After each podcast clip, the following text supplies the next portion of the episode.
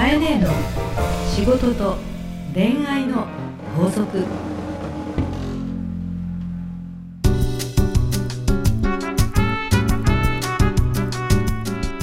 番組ナビゲーターのナグーです。カエネーの仕事と恋愛の法則。第81回始まりました。それではカエネー今週もよろしくお願いいたします。はい、今週もよろしくお願いいたします。はい。まあ6月18日配信ということなんですけど、はい、い、最近どうですか？やもう忙しい。え？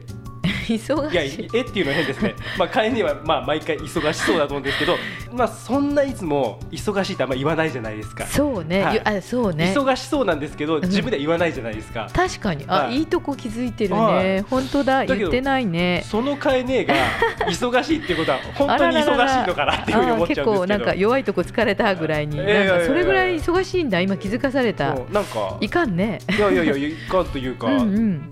でもねあのーまあたくさん今いろんなことを仕掛けていまして、は特に大きな仕掛けをしているのでちょっとあのせっかくならじゃあ放送にさせてもらっていいですかね。あぜひぜひ。えーっとこの秋9月25日から、はえー28日まいで、はい。東京全体を使ってですね、特に中央区と江東区を舞台に、うん。うん。コーポレートゲームズ東京っていうのがあるんですよ。コーポレートゲームズ東京2014はい。これホームページを見ていただければあの検索すれば出るんですけども、あの東京を舞台にはい。スポーツ13種目はい。を会場として、はい。あの同時開催をするんですね。あのバレーボールとかフットサルとかボーリングとか卓球とかバドミントンとかドッジボールとか。へ でこれまあ名前がザ・コーポレートゲームズ東京っていうぐらいですからあのコーポレートゲームズっていうのは今世界各地で広がっているあのゲームなんですけども、はい。一般の人が、はいえ家族とか、うん。職場とか、まあ、サークルとか学校時代の友達とか、まあ、何でもいいんですけど、うん。気軽にはい。あの参加しましょうというイベントなんですよ。あの東京マラソンってあるじゃないですか。はいあすね。あれだとマラソンだよね。のみですよね。のみですよね、はい。それを13種目同時にやると思いましょう。じゃあそれは結構うん。もう本当に大きなあれですねプロジェクトですね。そうなんです。で今年はい。第1回はい。が東京で開催されまして、これから毎年しようという話なんですけども。あ質問です。はい。概念はどういうふうに？あごめんごめん。でそうだよね。私を何ですか？決してあの大きな会社いや違うんだ。でこれあの主催者はですね、はい。あのー三井不動産レジデンシャルっていうところなんですけど、だからまあ大きな会社様が、ね。えー主催されるんですけれども、はい。ここのですね、えー PR を一部ですね、まあ、一部と言った方がいいと思うんですけども、はお手伝いをしておりまして、まあ、カの本業は口コミというところなので、はい。まあ、主に女性の口コミが仕事なんですけれども、はい。まあ、家庭の財布を握っている奥様うん。それからあの、まあ、例えばサッカーの,、ねはい。あの応援団してるとか、ね、えお友達界隈で皆さんこう、リーダーでやってる方いっぱいいらっしゃると思いますので、はい。まあ、よかったら皆様家族単位で、うん。また会社単位で、はい。ザ・コーポレートゲームズ東京2014にはい。参加いただければと思うんですね。なるほどでね。日々結構実はもう生まれ始めているので、あそうですか。まあ、特にお願いしたいのは、ね。はい。フットサルと、はい。えボーリングは、えー 来まあ てって感じなんで、うん、他のスポーツはあの、はい。かなり埋まり始めてるんですけどね。でもすごく楽しいと思います、あのお祭りなのでスポーツを通じたお祭りですので,、はい。でいろいろ芸能人もたくさんあの参加いたしますからまあ、芸能人さんがどこにいるのかなというのもちょっと追っかけていただきながら、なるほどあのサイトで確認してください。はい。え9月25日から28日まで、はい。東京を中心にですね、はい。えースポーツの祭典が行われます。カエネはこれの,、まあ、あの PR をお手伝いしていま。ですすね。はい、じゃあぜひですねこちらサイトの方ではい。チェックしていただければと思いますので、はい。よろしくお願いいよろしくお願いいたします。はい。では今日もお願いします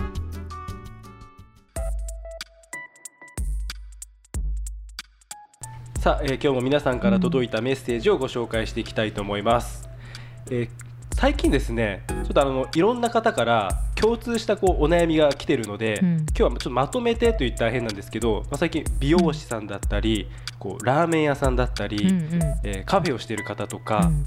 あのいろんな方からですねこういうあの内容のお悩みが来てます。はいはい、はい。どんな？メンター探し。メンター探し。はい。はい。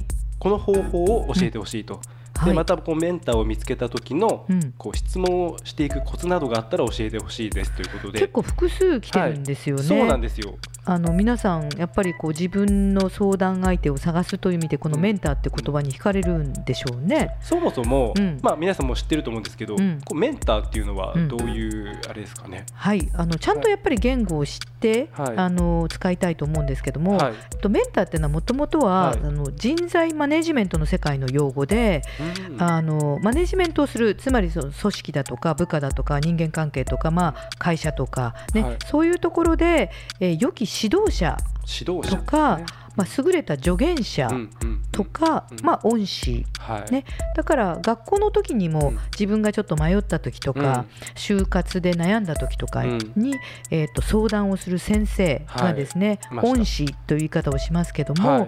自分の仕事とかうん。キャリアの手本となるような人で助言をくれる人をメンターと言います、なるほどですね。だからカウンセラーとかとはちょっと違うんですよね。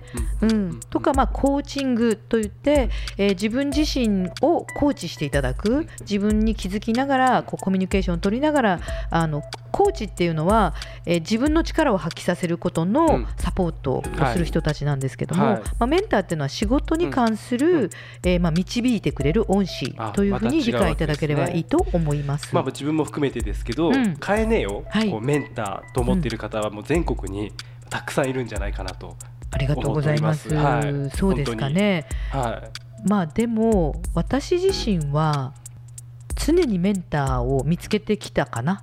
あカエネ自身は、うんだってやっぱり自分が迷う時にうん。導いてくれる人、その時その時で悩みって違うんだけれども常にこういう話っていうのは誰に聞いたらいいかなっていうのは意識して探してお話をして解決をする、うん。そしてその方々にまあ感謝をして今人脈になっているっていうことはあるかもしれないよね。か。うん。じゃあまさにそのカエネにこう、うん。メンター探しの方法をですね、はい今日はお話ししていただきたいと思うんですけど、はい、はい。あのーまず、はい。メンター探しするというのはね、はい。えっと、今日相談している方のお手紙を見ていても、はい。例えばその自分はカフェをしたいとか、えっとまあ、事業をしたいとか、うん。IT 会社をしたいとかうん。思ってる方から、あのメンター探しをしてるんだっていうお手紙なんですけども、はい。まず自分は何をしたいかとか何に迷ってるかという自覚を明確にしとかないといかいけないですよね。うん。例えば恩師とか親とか先輩という場合はすでに自分の至近距離にいる人なので、えー迷いも含めて、まあ、ぐちぐち相談もしやすい相手じゃない？そうですね。ね、親だったり、うん。うんまあ、大学の先輩だったりとか、うん。ね、職場のあのちょっとした先輩だったりだと、はい。まあ、日頃の自分を知っているから、そういう人たちにこういうこういうことってどう思う？っていう話ができる。うんはい。という身近な世界におけうんるうんうん。メンターっていう見つけ方は、まず自分がやりたいことを先にされているとか、うん自分が尊敬をしている。はい。とかあんな先輩になりたいなとか、うんうんうんねあの先生は僕のやりたいことを知っていそうな方だなと思ってるから行くわけじゃない、そうですね、うん。まず一番早いのは身近。そうですね。自分はどっちかっていうと、まあうん。そういう人はいると思いますね、だからメンターって多分ナグーも意識してないよね、そうなんですよ。はいこの人はメンターだとか。そうですね。あんまりそう意識がないね。そうですよね、はい、それより自分がしたいことを悩んでることを明確に持って、それを相談する相手って誰だろうって思った時に、あの聞ける先輩うん。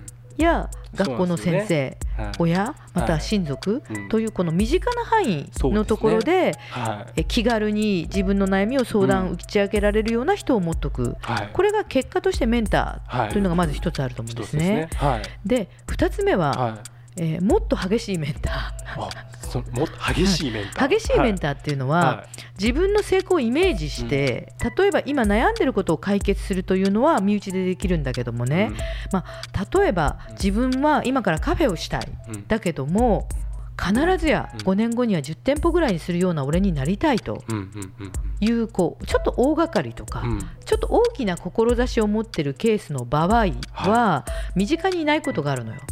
あそうですね。ね、十分考えられますねそれは、はい。その場合はまず自分をはい。毅然たるうん。課題を意識して、うん。自分の中で俺は10店舗したいんだとか20店舗したいんだという課題と気持ちを明確に持った上で、えー例えばそういうことをしてらっしゃる方のセミナーとか、ね。えー企業勉強会とか、はい。えーそれからそういう方の書籍うん。などを読んで、うん。その方にお近づきになるということを動くわけよ。はい。ただしそういう場合は、はい。自分よりもはい。すでに活躍をなさってるケースが多いので、はい。えーなぜ毅然たるとかね、うん。自分で意識しなさいって言ったかというとはい。相手に失礼な自分ではいけないの。うんうんうんうん。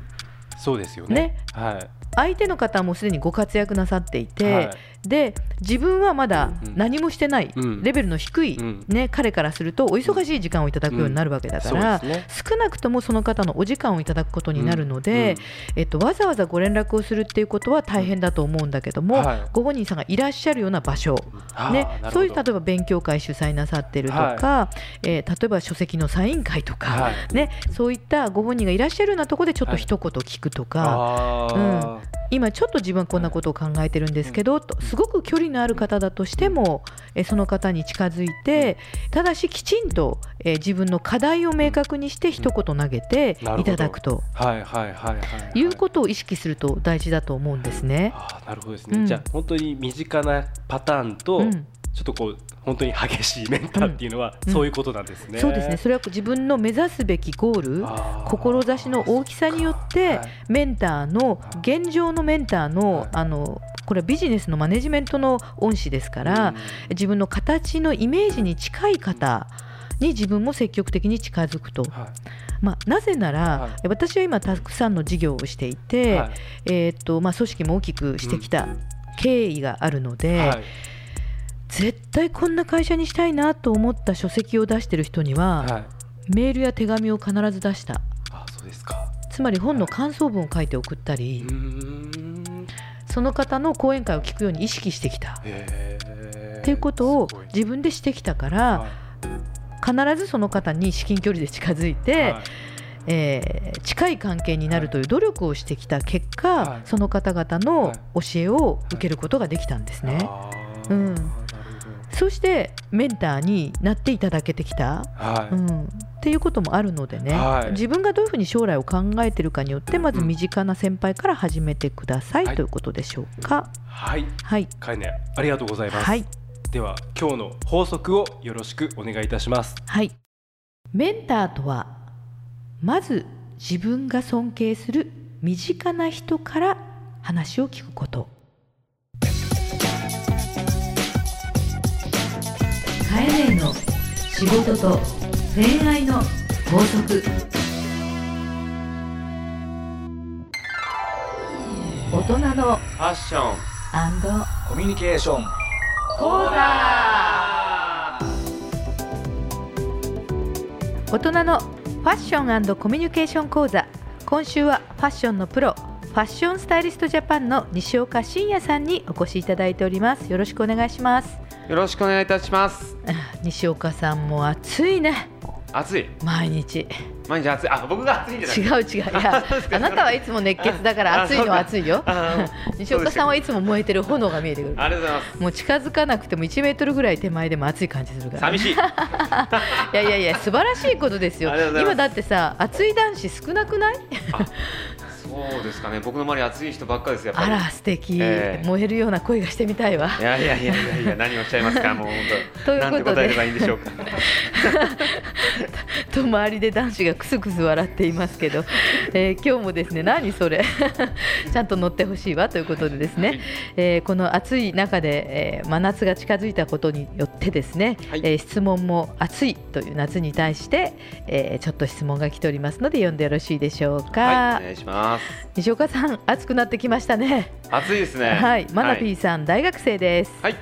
今年の夏のおすすめファッション、まあ、今年の夏のブームといいますかトレンドはどんなものか教えてほしいです。えこの前のプロデューサー巻きの話は面白かったですよとコメントが来てます。はい本当プロデューサー巻き流行りましたよね。プロデューサー巻き流行りましたね。ねえ、まあ、ええ最近もまだまだ見てますけど。たださすがに暑くなったのでこの夏どうでしょう？どんなものが流行りそうですか？いややっぱりこの夏もねまだプロデューサー巻きがまだまだっていうところは聞いてますね。ああそうですか、えじゃあちょっとこう暑いけどあの首の周りにちょっとかけといてなんか涼しいとこ行ったら布とかけるよとかそんな感じ、いやむしろですうん。ね、あのも前はストールが流行ったんですね。こう首に巻く、うん。そこからちょっとやっぱりこう長く期間があったんで次プロデューサー巻きが来たんですけど、はい。当時やっぱり20年前ぐらいですよね、はい。あのバブルの頃ですから、プロデューサー巻きは石田純一さんが、ねはい。ね巻かれてましたけど。でその時にまだ違和感があるっていう段階があるんですよ。あ当時はね、はい。ちょっとプロデューサー巻きだねっていうこと自体がうん。ちょっと嫌味っぽかったりとかうなんまあ、若い方はご存知ないかもしれませんけどバブル世代の人にとってプロデューサー巻きっていうのはちょっとセーターの、ね、袖の先っちょをちょっとくっつけて首からかけてみたいな、うんうん。石田純一さんやテレビプロデューサーがしてたっていうことで大ブームになったファッションですよね。そうでもちょっとなんか嫌味よねとかいやらしいよねとか業界人よねって感じが匂ってたって感じってことですよね。当時ね。で今は何？ナチュラルってこと？今はやっとうんプロデューサー巻きにも違和感があった人たちがやっと負けるようになったって感じなんですよ。あなるほど。そうなんですよ。実はでもしてしてみたかったって人がいっぱいいたと。うん、あのね、やっぱりね、違和感あるみたいです。僕もありましたから、うーん。ええ僕も巻い巻いてますだから今。やっと負けたんです僕が。でもやっと負けたってことは実はファッションというあの正しい目線で見るとうん。重要な要素だったってことですか、やっぱりあの差し色って言われていて、うん。やっぱ T シャツ1枚じゃなくて、うん。あのストールもそうだったんですけど、やっぱ首からすかけられて、うで夜涼しくなった時に着れるという機能性もあるっていうのは、まあプロデューサー巻きはかなりまあ重要というか。はい、うん、僕らにとってもあのおしゃれにもなるし機能性もあるとはい、いったところですから、まあ必要な部分もあとはると思います。今年の夏まだ暑くてもうん。ちょっとそういうのが、あのプロデューサー巻き風があるってこと？他にもありますか？あとねやっぱ腰巻き今度は腰、うん。そうかビーチに行くと腰な。古いけどね、うん。そうなんだ。そうそうなんですよ。まあ、古いか新しいかという機能性なんでしょうねやっぱりね。そうなんですよね。うじゃあ軽い何サマーセーター風なものとかを持っておくってことですか、そうですね。もう薄手のちょっとニットというかですね、まあうん。サマーニットというのがあるんですけども、はい。ちょっと羽織れるカーディガン、うん。それを、えー腰に巻くか、うん。あとはネルシャツですね。ちょっと薄手のシャツを、うん。えー腰に巻くか、まあそういった形で色を使っていくと。うんいうイメージで今年の夏も楽しんでいただければと思いますけど。わ。かりました、はい。色ってありますか？傾向として。色はやっぱり今年もですね、あの緑とか、はい。えっ、と黄色とか、はい。その淡い系のはい。お色が今年も来てますね。えー、淡くてちょっと華やかな色。華やかな色。それでもええ。緑とか黄色ってね、そうです。あそうですか。じゃあやっぱり差し色っていう存在がとても重要ってことですね。とても重要です。はい。ありがとうございます。なんか男性のファッションがだいぶ女性がやってきたことに近づいてますよねじゃそうなんですよ。あの、うん。マナビーさんもぜひね、あの、うん。女性誌見とくといいと思いますよ。わかる。だってうん。男性の方気づいてるかどうか女性って本当に首にストール巻いてるんですよ、うんうんうん。たくさん。うん。もう冬だろうが夏だろうが、うん。ね、あれってやっぱり差し色白いシャツにちょっとスカーフ1枚オレンジを入れたりとか、うん。黄色入れるだけで全然違いますもんね、で冷房効いてるからパッとかけたらいいしね。わかりました。じゃあぜひともあのマナビーさん特に若い大学生ですからおしゃれを気を使ってみてください。ありがとうございました西岡さん。はい、ありがとうございました。